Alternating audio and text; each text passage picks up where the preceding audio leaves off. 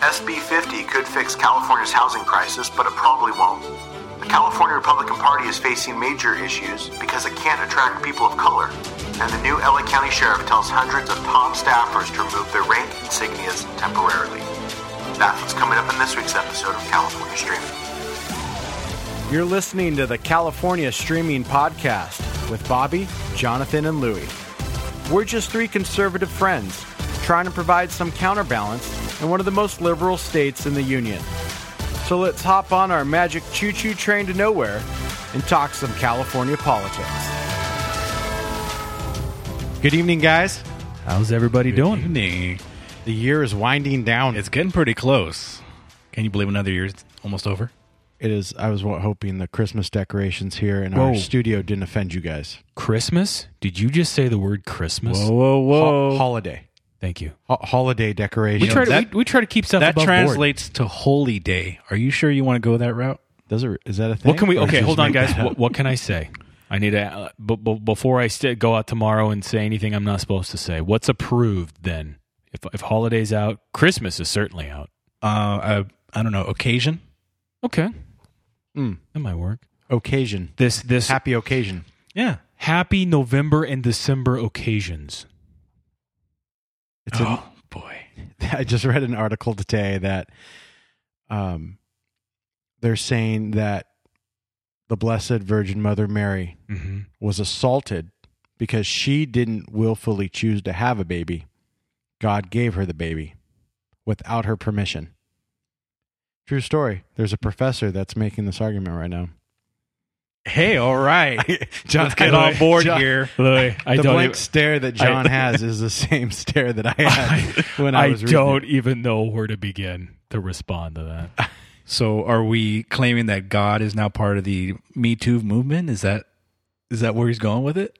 Well, then you then you're acknowledging the story's real, right? I mean, like you can't have it both ways, Ooh, this gets tricky then. unless it's the same thing with baby. It's cold outside Oh my because there's a line about what what what am I drinking, basically. Oh So right, now they the, wanna the roofie ban. drink. Right. Right. We ignore the period in which the song was written, and we apply it to 2018, and we assume drugged.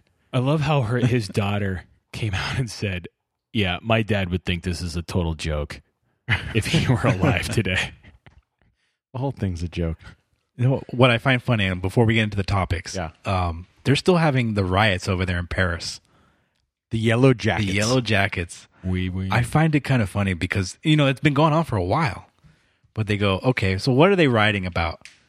Uh, environmental policies. environmental policies environmental tax. on the poor people, Right.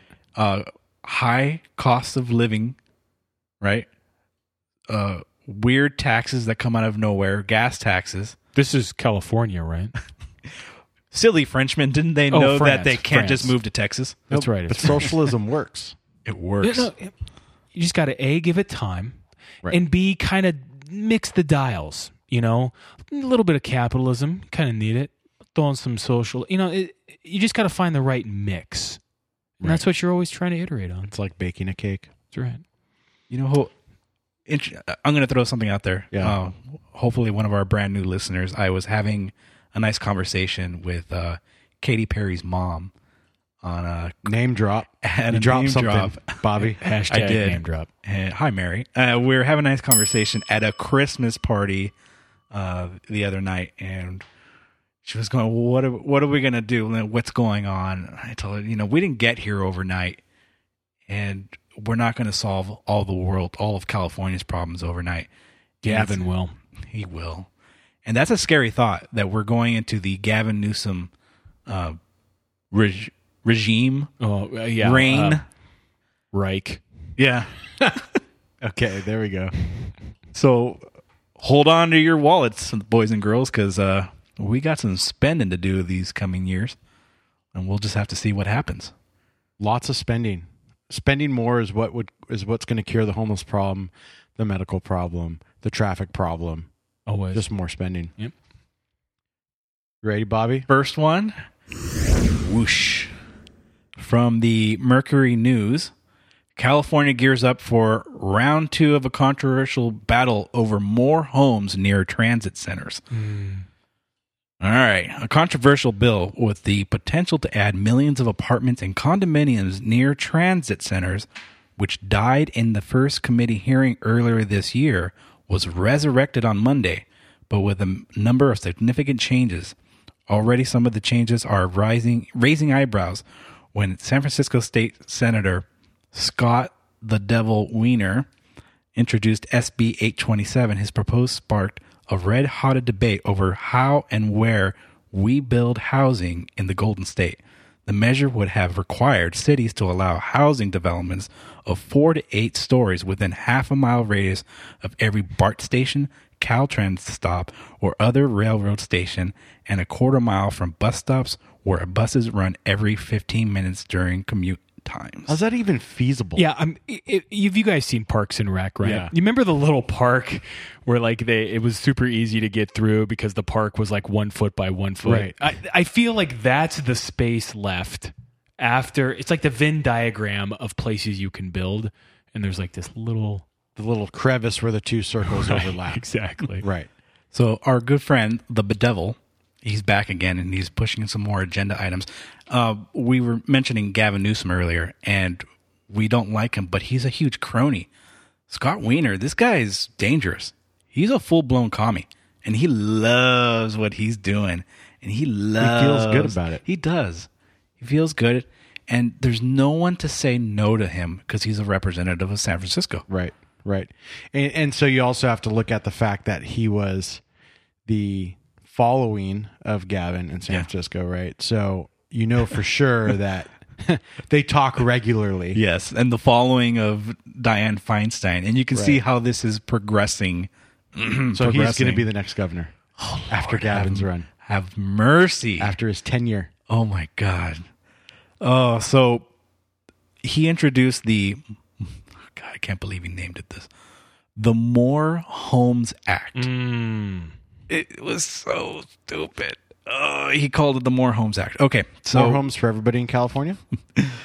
what he really wanted to do was put more like like the, the article said he wants to put more high rise air uh, tenements near railroad and subway and all that kind of good stuff Basically, in theory, more affordable housing for those that rely on public transportation, probably the lower income side of the scale. Make it easier for them to get around. Is is that the is that's that the, the, gist of it Okay. yeah okay so here's here's the here's the funny part because the There's idea just one. How many low income people still live in San Francisco? That's exactly where I was going to go into it. You want people to move into San Francisco where it costs them a fortune just to rent a little closet so that they could be closer to a rail system. Well, big whoop de doo. Big whoop de doo. All you've done is inconvenience them even further and put them further into poverty. And now they're in a little bubble. They can't, they're not going to leave because they have no access to a car. They're stuck at where they work. They're kind of like Foxconn now. You work at the factory. Right. Where's the aspect in this? I mean, you guys have to uh, see this angle. How do they know this formula works? Right? You're like you're going into the problem assuming that this list of requirements is quote unquote the solution to fixing the housing crisis in California. Right, and at the same time, it's not really fixing the problem. Uh, like we know the problem is a supply and demand issue, Right. and that's due to a ton of regulation. Right. Okay. So agreed. But to but to stop there real quick, what then what they do is they're agreeing in some ways that it's a supply issue, but they but they're uh, imposing where the supply is the problem. wow, that's a big that's a because big leap. At no point do we assume that maybe just government's intervention Right. in general Right. is the problem. Right. Um, kind of in a unrelated but still government intervening issue. I got into this debate with somebody about hidden costs of of hospital bills, and yeah, hospital bills are expensive, but they fail to acknowledge that the system is a problem at the very beginning because of all the government intervention that's involved from the ground up, from doctors having to spend a quarter million dollars to go to school, Right. because they can get a government backed loan, Right. to the fact that we charge a lot for hospital bills because chances are a lot of what you're doing is subsidized by the government to pay the bill. Right. So it's systemic of a greater government getting too involved, and that's driving the cost up. and it's back it's back to the well i'll call it the dial theory. We just haven't set the dials right. We have control of the dials. It's the dials that are just a little misaligned. Keep voting us in. Keep passing what we want and we'll purposefully or haphazardly kind of get the dials correct so this whole thing just clicks. Well, and every- i think that's the mentality And every time somebody complains that, like, here's another example of the free market failing, it's because the government gets too involved in it and it props up what would otherwise be the losers, right? Anytime there's a bailout given out, anytime you've gotten rid of the actual natural market forces doing what they're supposed to do, and that's allowing the winners to rise and the losers to fall. And when when the winners rise to a point, I'm the first to also say don't artificially support them via lobbying in DC, etc. If they rise and then run into a problem, they run into a problem, Right. and they're going to have to go. What about the too big to fail mentality? Done out. Out. Get out of here. So, the Beverly Hills City Council they came out and they said this is a Soviet style master planning on crony capitalism. Even they saw it. Wow, that's impressive. how did it come up though at a Beverly Hills? Like, what got Well, the, their council to even comment? They know about this because this used to be um, SB 827 that failed last year. I think I have that number correctly. But I think that's right. uh, it's now SB 50 for this coming up uh, by year, and here comes Scott Wiener saying, "Okay, I, I'm gonna I'm gonna fix the thing that I introduced because it's gonna be just a little bit different." So let me kind of run down exactly what the hell this thing is about.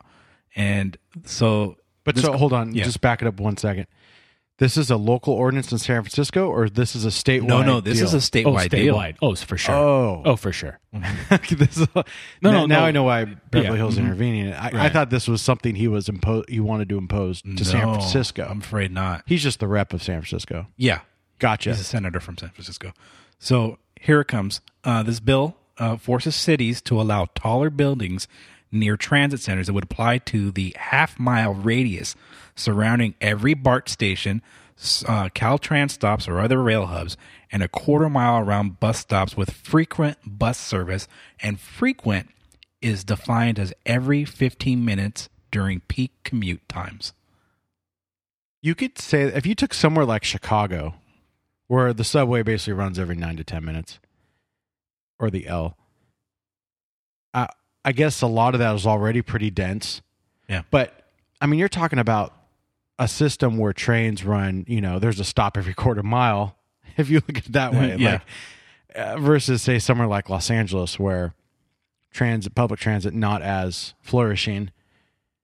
I you you get you know even within the state because you've got San Francisco's got a decent public transportation, Mhm. if you will. Mhm. Like, does the trolley come into play? Right. I mean, It might. if you exploded this thing kind of more wide scale, you could really see how areas would have a gigantic problem with it.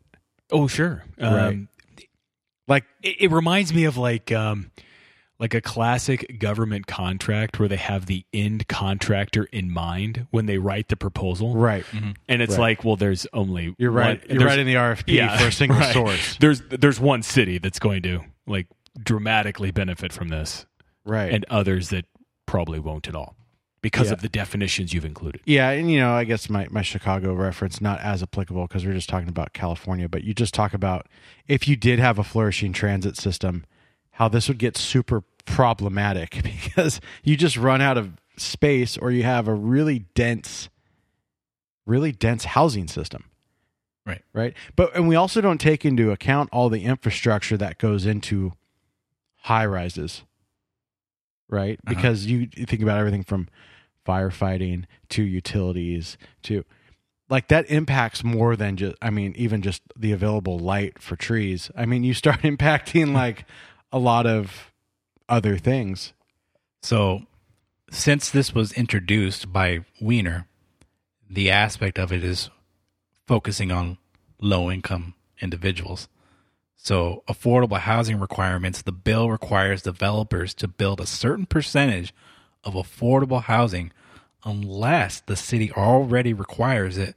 The exact percentage of affordable housing has yet not yet been worked out on. I actually saw the bill. It's a, it's a blank like percentage. They just skipped over it, so that's the part in negotiations. I'm like, Of course. of course it is. You know, there's already regulations like that uh, in my own housing complex. A builder had they're building 155 condos, and they had to build a certain percent that were ADA compliant.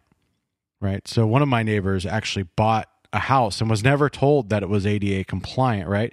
So they move into it and they look at like the countertops are really low, and there's like grab Oh, handles everywhere no. And they were like, "What the hell?" You know, they, they were about to close escrow on it, and they were told, "No, no, not a big deal. Nothing, nothing's up with this place." Is what they kept.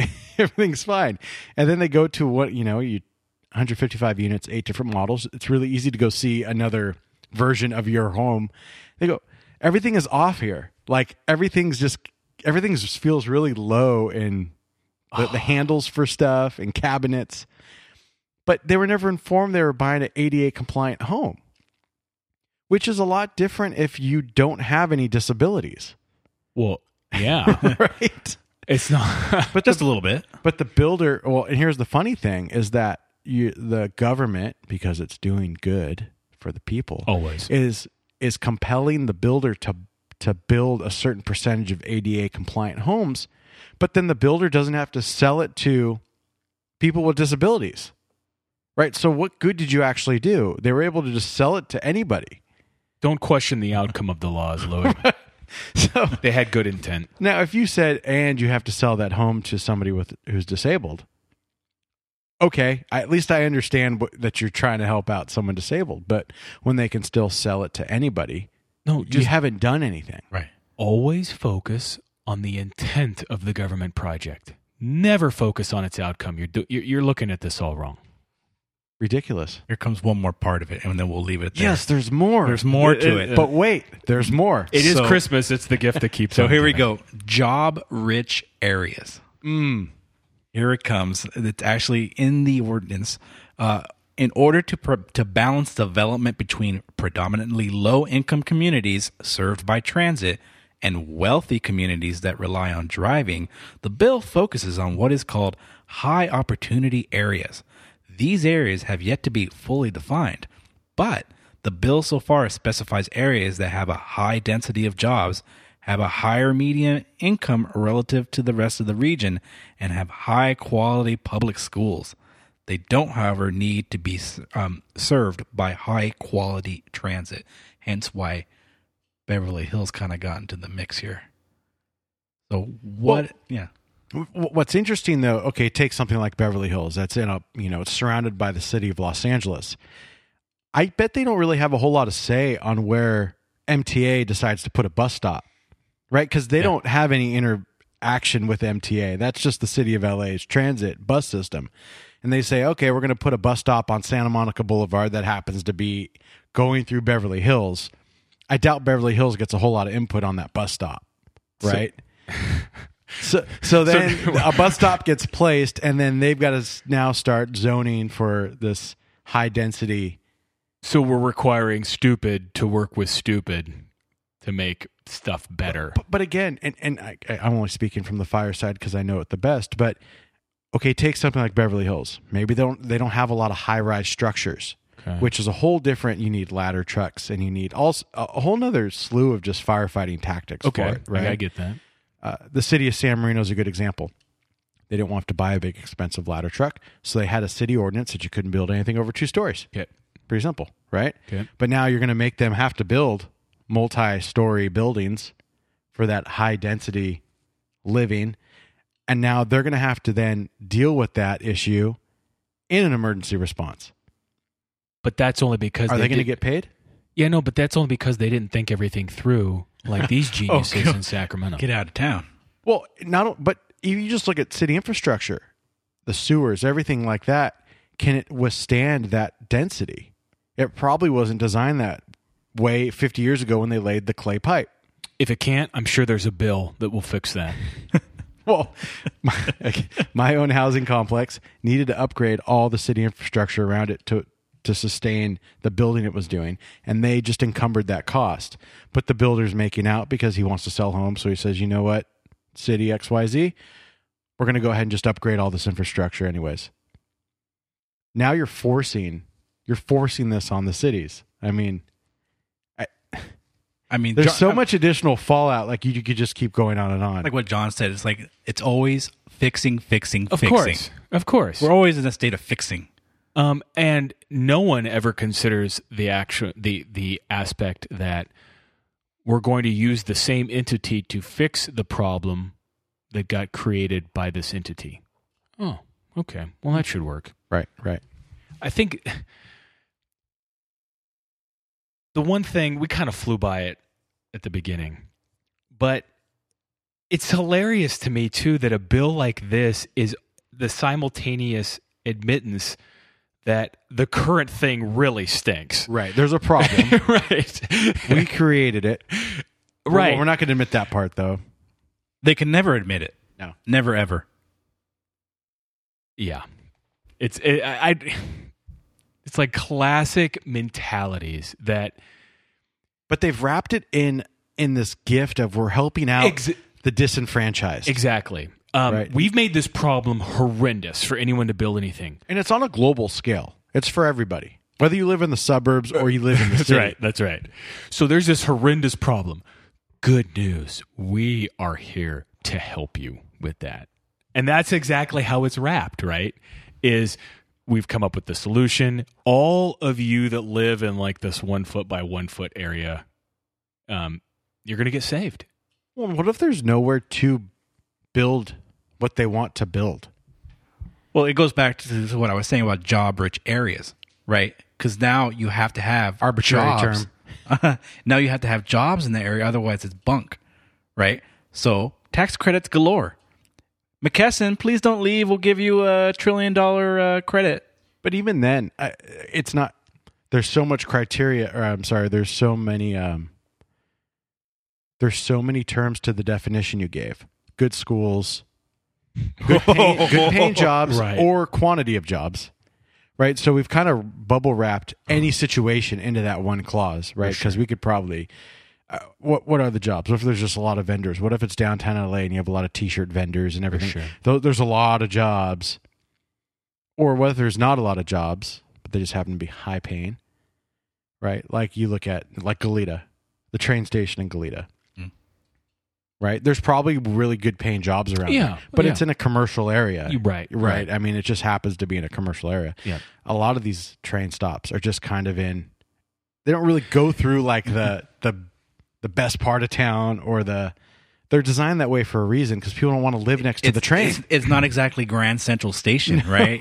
It's just like a little, uh, like old west little depot. It just stops there and it has a Right. platform. Yeah. Right. And most people don't want to live by the train tracks. I just continue to be blown away by the built in assumptions that they believe they figured out for all of these people that make this bill so good. I mean, the, the, the list of what's embedded that must work, that these people exactly want, what everyone wants to do for their job or not do, how they want to travel or not travel.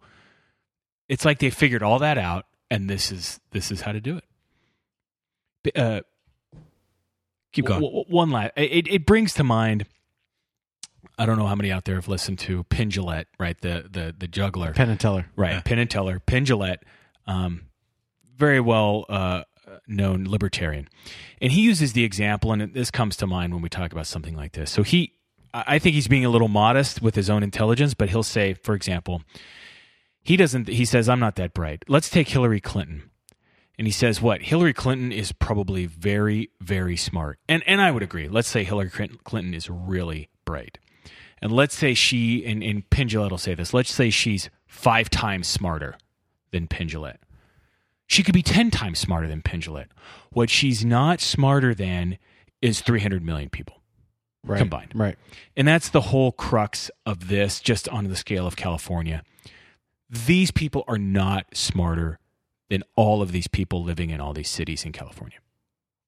I don't know how else to say it beyond that. But they've assumed that, and they've assumed that they know how things are going to work out. By people elected them because they want me to exercise my will over the other people. Yeah, right. So there you go. All right. Zoom in into the next one, Bobby. Next one from Politico.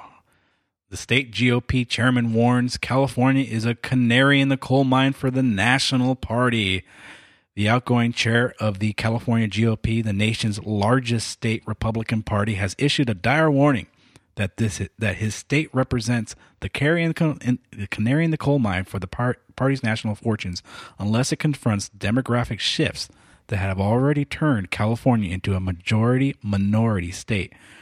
We have not yet been able to figure out how to effectively communicate and get significant numbers of votes from non whites, says former state senator Jim Brulte, who's held the job of state GOP chair since 2013 and will retire in February.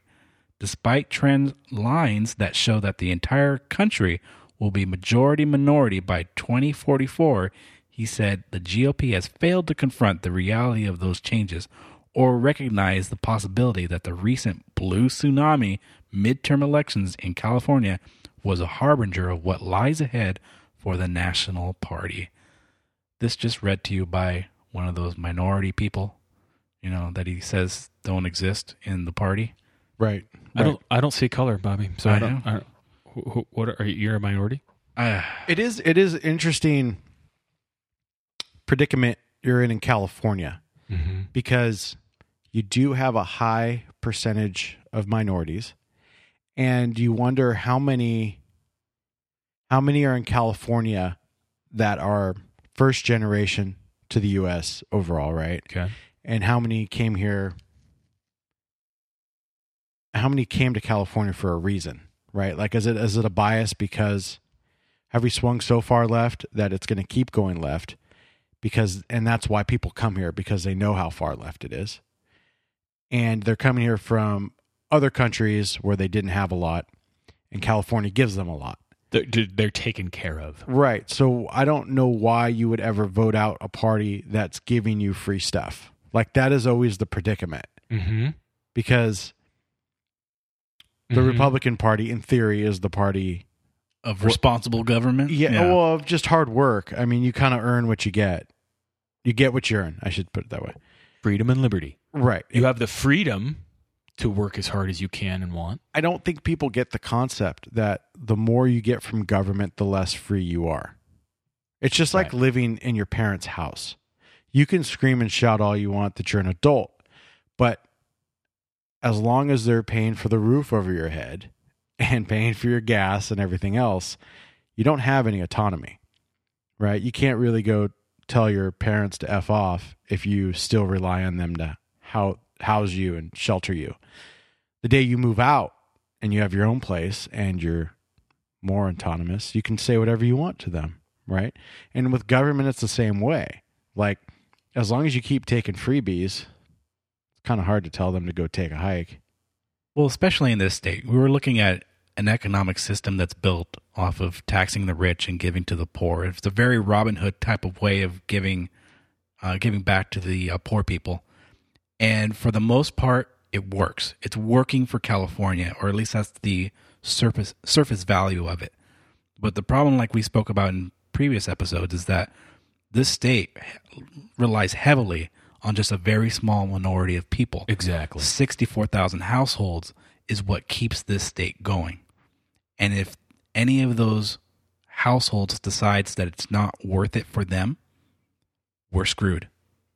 They pick up and they leave and they go to Texas or they go to any one of the other states and they then California has a problem and it's a dire one. And I've kind of been looking at this from the whole things are not getting better in California they're getting worse and skid row is a, is an example of that They're getting worse, and they're and the powers that be are reaching. It seems like they're reaching their limit as to the patchworking that can be done in the facade to make it look like they're still okay. sure Right. i mean we can we can look at the number let me give you some numbers here back in 1998 46% of the voters were registered Democrat. Okay. Okay. 35% were registered Republicans. And 12 were declined to state. Wow, that's No way party different now. preference. Yeah. As of 2018, the Democrats are at 44%. Down. So they're technically. down. Yeah, technically. But those independents grabbed uh, second place. Now they're the biggest one. The declined to states are biggest or second biggest at 25%. And the Republicans are just under uh, just underneath them, at- still at about 25%, 25.1%. So What's the chances that those are actually independents, though? Just look at voting I mean- patterns in this state. Right, but at the same time, you know, a lot of people are disenfranchised with the Democrat Party, but at the same time, I've gone knocking on doors all over the state, and when I meet a Republican, you know, I knock on their door, I hand them a pamphlet. They go, "Please don't tell anybody I'm a Republican in California," because they fear retribution, vindication.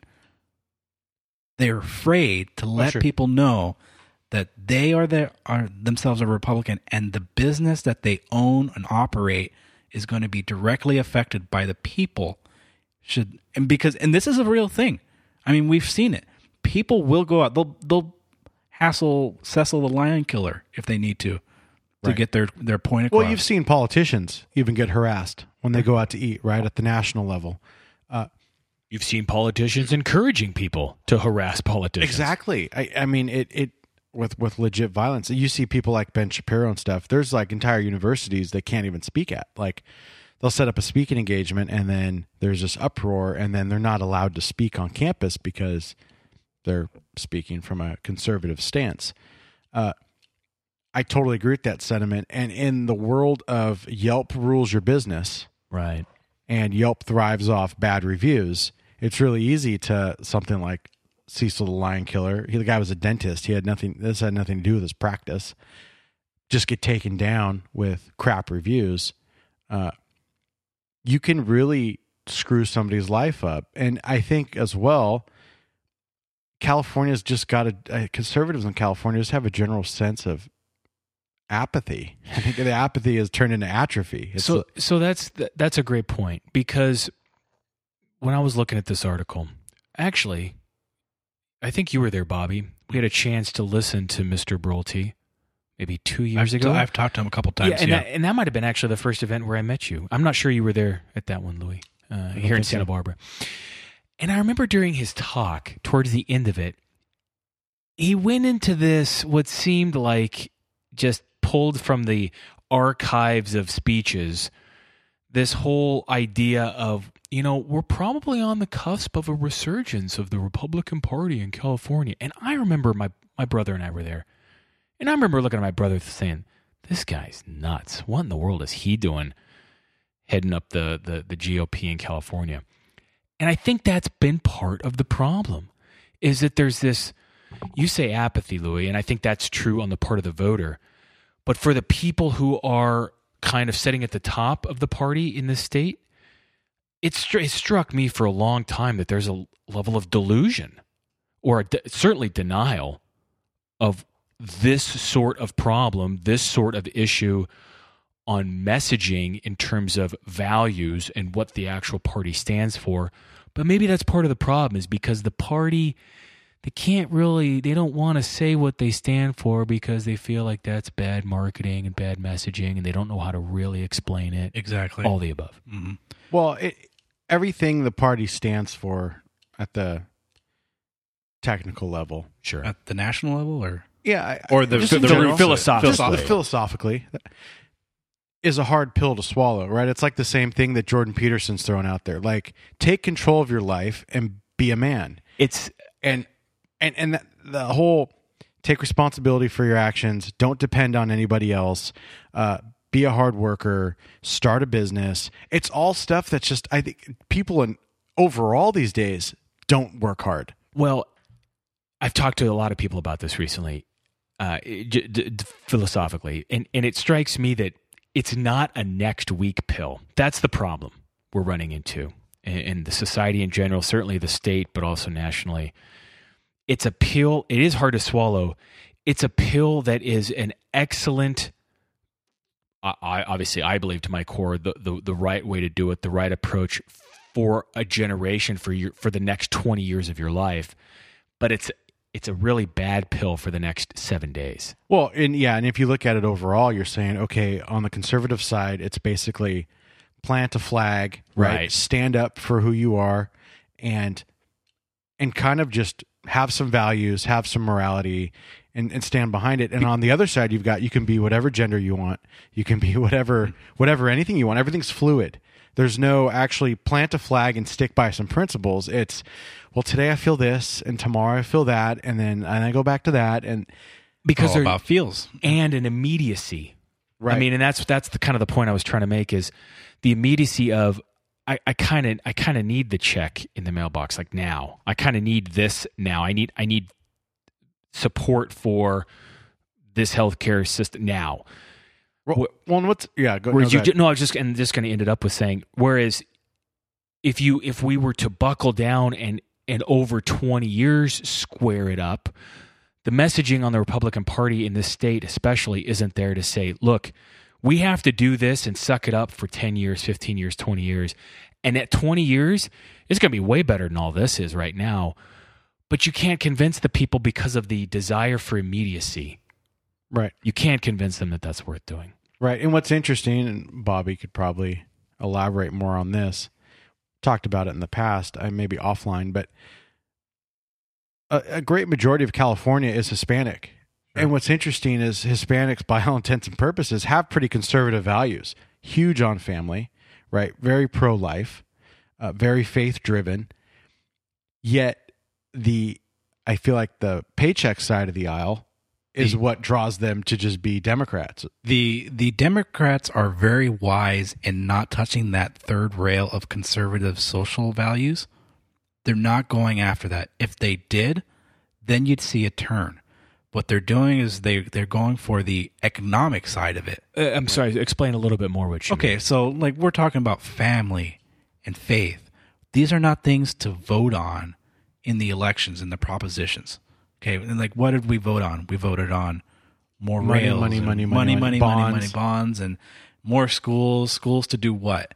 Indoctrinate more kids, more union things. So you're suggesting it's going to be a very long time before we see some sort of a prop or a bill directly attack the ch- a church. That's right. Directly attack well, organized I think religion. what Prop Eight was. Remember the, the that gay, was one of gay the marriage. That was one of the first uh, moral toe dip. eth- Yeah, things that- we had seen in a long time. Right. And how did that go out for California? Well, guess what? It did not pass. We did not vote for gay marriage here in California. Twice. Mm-hmm. Prop two, some two six two thirteen or something. Now, the sketchy part is how the higher ups in California's legislature decided to go about and circumvent that decision by simply not protesting or sending anybody to the Supreme Court to to uh, actually fight on California's behalf on the way we did it. It's kind of like how Brexit's going over there. And they're like, well, if we just kind of not do it, then it'll just kind of go away. But yeah, this, let me. Okay, Jim Brulte. Jim Brulte, you're talking about him. I've met him quite a few times. yeah, I don't know him personally. I'm obviously just commenting on a li- as a listener of that speech, and there, it was kind of sad. when the GOP has got a problem because in the past couple of elections, he really hasn't ran with any opposition. I think the last time nobody stepped up to actually, you know, oppose him for the chairmanship. Now, as he's retiring, they need somebody to take the reins, and quite a few people have stepped up. I know Andy Vidak, senator from the Fresno area, is stepping up uh, as a potential candidate. Also, Steve Frank, uh, former parliamentarian, but he's kind of rough around the edges. If you kind of get my drift, he has his own blog, which is very famous. Well, the, you know the other the other big problem we have working for working against us in California is the whole top two votes. Right? Uh, for those that don't know, when we have our primaries, the top two vote getters in all the different positions are who make it to the final ballot, irregar- uh, regardless of what the uh, of what the party is. So that's how we get stuck with the, you know, Alexander Leons versus the Feinsteins of the world. Oh, good, Alex. And I think a lot of Republicans go to the if they even vote, say, well, what the hell? Like, there's half these candidates I don't want to vote for.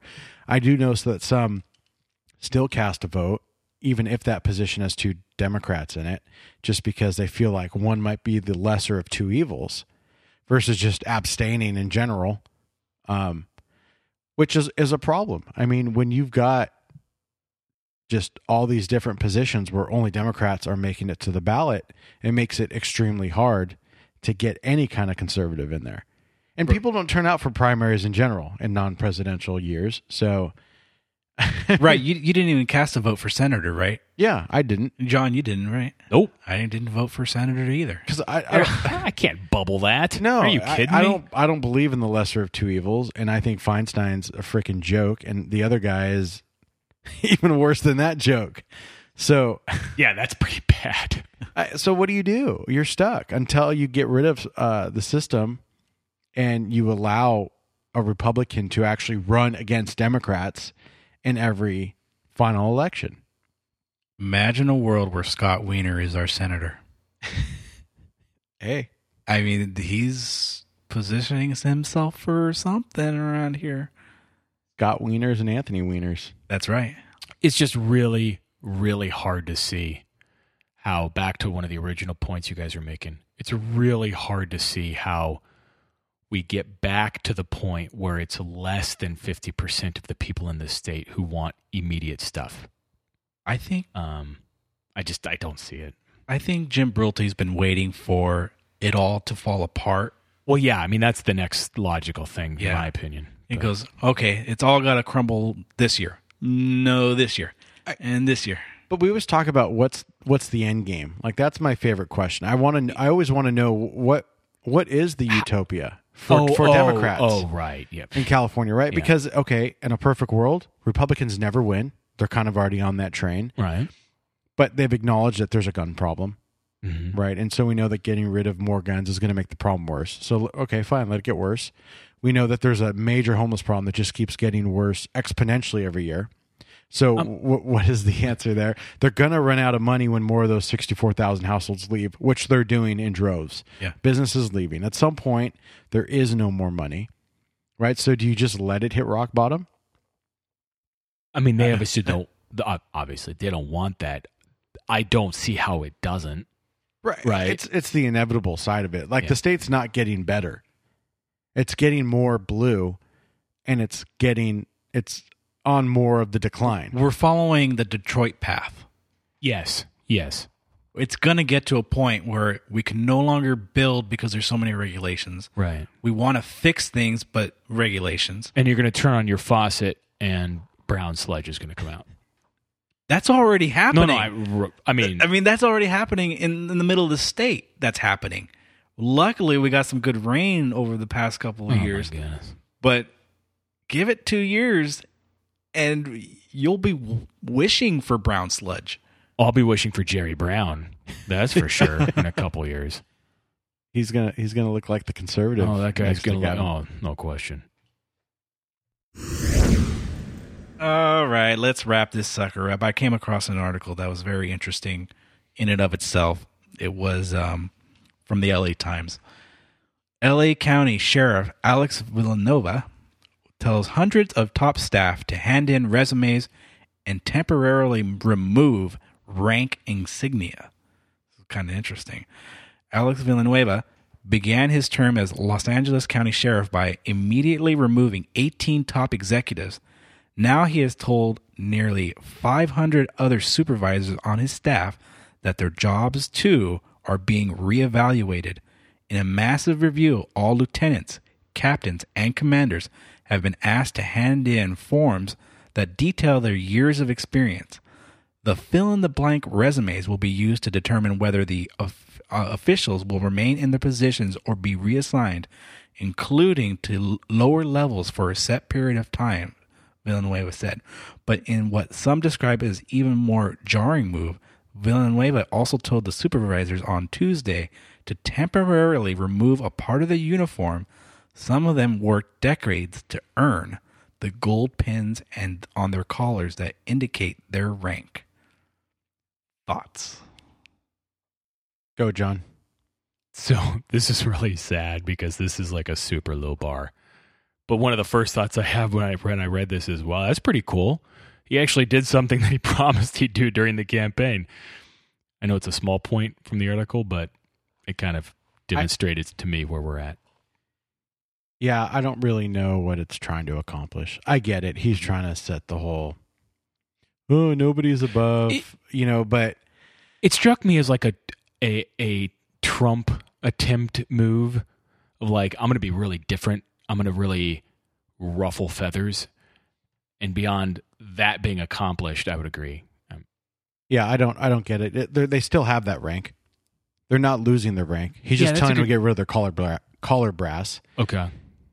On incidents, I can see where it's beneficial to actually know the different ranks because you kind of know the hierarchy of the incident command system. I mean, you do fire, and when someone comes in with the insignia on their on their shirt, you kind of Right. go, "Boom, I got it." Yeah, or you know the person in charge. You know who to go to with something on an incident. Um, we use colors and color brass and all that. There's also respect level. I mean, you do have a certain amount of respect you get, which is like the military to somebody in rank. You know, you might not like what they do. You might not respect them personally, but you should give them a certain degree of respect because of the inherent rank structure. I again, what's the end game? Does this strike you as a legitimate, potentially legitimate route, uh, effective route, I should say, for actually getting rid of corruption, uh, No. bad actors? Because you're not getting rid of the person. Okay, yeah, you can't, right? Like, like if I mean, you if- could remove them from whatever set power that they're currently Can at. you? But he's not. And I have to believe, well, you know, at a certain point, you're going to hit ranks that are in the labor side, not the management management side. right. And you're going to have a problem with like the Deputy Sheriff's Association and things like that. Like you can't just voluntarily demote somebody. Now, managers might be in a different case, right?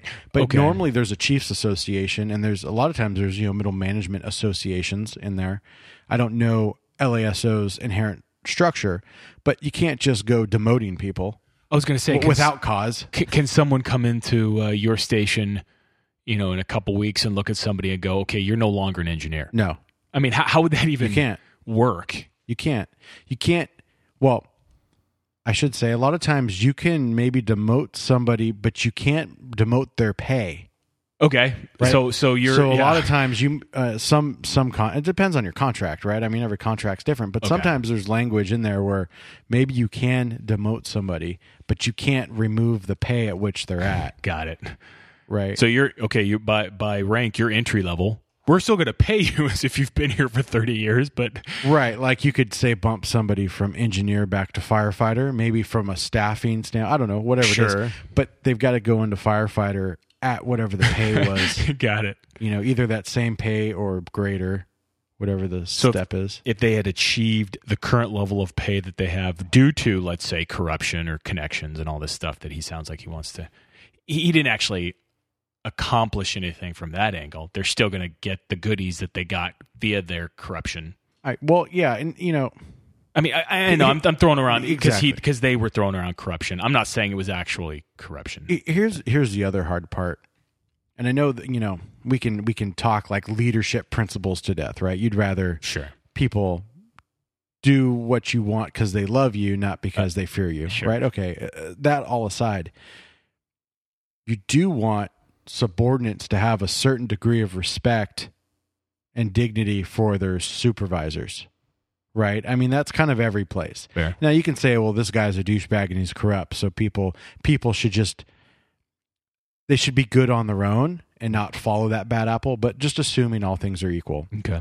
because I don't believe that the majority of LASO is corrupt. But when you start saying your rank doesn't matter, even if you give them their stuff back, people are going to always have that.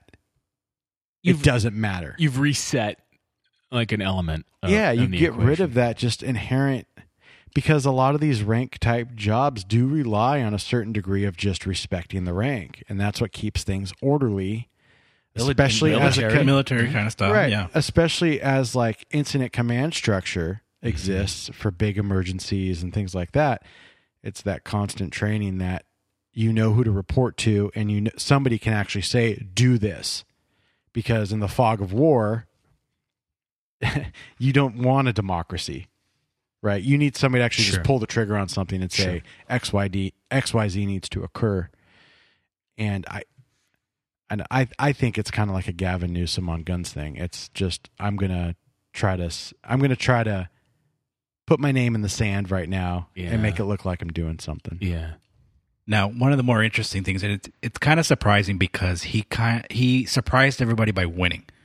He was he was this nobody who came out of nowhere and won. Now, the more surprising thing was is that this is a Democrat endorsed candidate for sheriff, It is. and normally for sheriff in most places, that doesn't get you elected. That's not good enough for sheriff because typically law and order Right. candidates are on the Republican side of the ticket.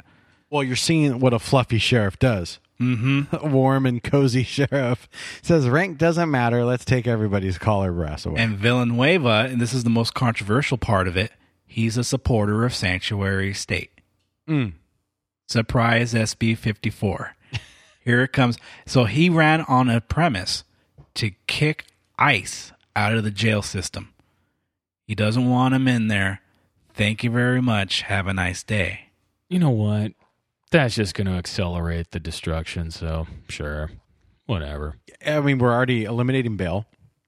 We're letting out what we call minimal offenders, right? Hmm? We're trying to get rid of third the three strikes law. We talked about that in a previous podcast, and now we want to get rid of the immigration stuff, make sanctuary county, Don't forget all the gun laws. and the gun laws. Like when you start uh, just listening at home, if you don't know anything, All those does that items you like just great listed. equation. All those items you just lit listed, I wasn't even thinking out before, and now it scares me to death in LA County. I, it, it blows me away that we've said, yeah, let's make it easier for criminals to commit crime. Because let's face it, they're not going to go to the gun buyback programs. Hate to break it to you. And we have a pretty fluid border. So anyone just comes here, it doesn't matter. And then we say, we don't want to secure the border. No. Um, and then we say, well, you, when you do get captured for doing something wrong, you're going to get out pretty easy. And if you do go to jail, which, you know, not going to jail used to be a way you avoided deportation. Like, I don't want to go to jail because that's the first thing that's going to happen to me uh-huh. when they find out my There status. you go. I'm I gonna don't get have the papers. Yeah, I'm out of here. But now I just get to go to comfy jail. I get to go to the honor ranch and, you know, pound out some license plates or whatever. Like, there's there's really no downside. I think I'm going to run in 2020. And I'm I'd gonna, support you. You, no, but but hold on, hold on. The whole here's the whole thing. I, you don't even gotta- like need to sell me. I'd gotta, support you. I got to pick a color for my hat because I'm going to have a hat and it's just going to say "Make crime great again." And I got a feeling I'll win, no problem. I think it's already great again. this. No, no, but we're, we're make make crime even better. How about that? Well, and here's the thing: if you get arrested because of the new algorithm, that's how we assess your threat to society, Oh, right? right. There's no That's bail. right. That's right. You're white, so your your threat level should be low. So you could probably commit crime at will, Hmm. I think, right? yeah, that algorithm basing it off your zip code. Everybody who lives in a sketchy neighborhood needs to change their zip code on their what voter registration. Get yourself a a PO box somewhere else in Beverly Hills or something. Oh yeah, it, Google Google's coders are going to create this algorithm just like the search results that are going to then determine your bail amount. That's legit. The Fantastic. computer's going to determine whether you're a threat or not. You're a threat. I probably am a threat. Having a microphone is a threat. Damn free thinker. It's time. Is it time for the James Woods tweet of the week?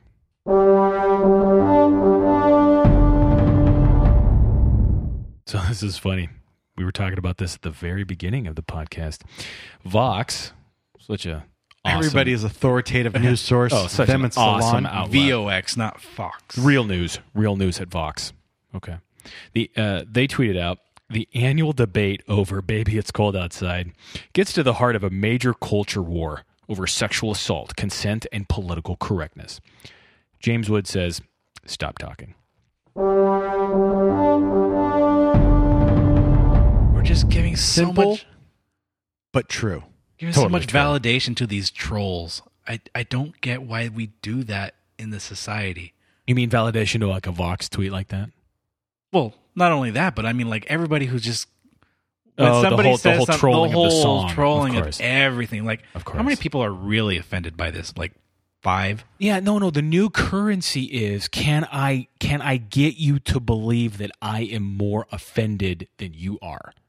I mean, it's like it's like offensive points. If I can make people believe that I am way more offended than the other person, that's how that somehow has weirdly been translated into uh, credits. And then we validate that by actually implementing whatever it is that you're offended by and changing the way we do things. Right. Well, um, if you look at Kyler Murray, who won the Heisman a couple nights ago, Okay. USA Today, right after he won, tweeted basically a tweet he posted when he was 14 or 15 Okay. that had the the derogatory term for a gay person, the F word. Okay. Right? He called someone that on Twitter when he was 14 years old. okay. And they basically said that he shouldn't have won the Heisman because of how despicable of a human he was. It's like Kevin Hart. And they tweeted that out. the- no. right. It's just like the Kevin Hart thing, right? So the and USA Today, it's funny how, you know, liberal Twitter is, but you look at all the responses to that USA Today post and people were just blasting them about really is this is this how low we've gotten? We go back searching because they prefaced it with this tweet surfaced. They go, No, no, no, you dug for it. Like it didn't surface. Surfaced. But this this this young man's greatest achievement in his life probably thus far, winning the Heisman Trophy. And they give that to outstanding Right, citizens. right? And and they just got to cut him down for a dumb comment he made as an adolescent growing but, up. But it's because I, I really believe this. It's because USA Today believes that the new res, uh, currency of respect is can I be more how offended can I be? right, and and it goes. I the point of my story was to highlight what Bobby was saying of why do we even give them any credence? Yeah. You know, Yeah. they're probably looking at it like, well, I got forty seven thousand responses on this, even though they were negative. Ah. it gave them. People some- were people. Bad news is still good news. That I kind of thing. They do realize that they gave the Heisman Trophy to O.J. Simpson, right? they did double murder, not a problem. Not a problem. But but this guy, this new guy, he's heinous. Is that the word? Yes, Oh, yes, terrible. Evil. Worse than Hitler. yeah. This guy. I think that's it. Wrapping it up. We got one so. more for the year, and then we're done with 2018. Thanks for listening. New episodes every week. Download us on Apple iTunes and Google. Tell a friend and help encourage us to burn it all down.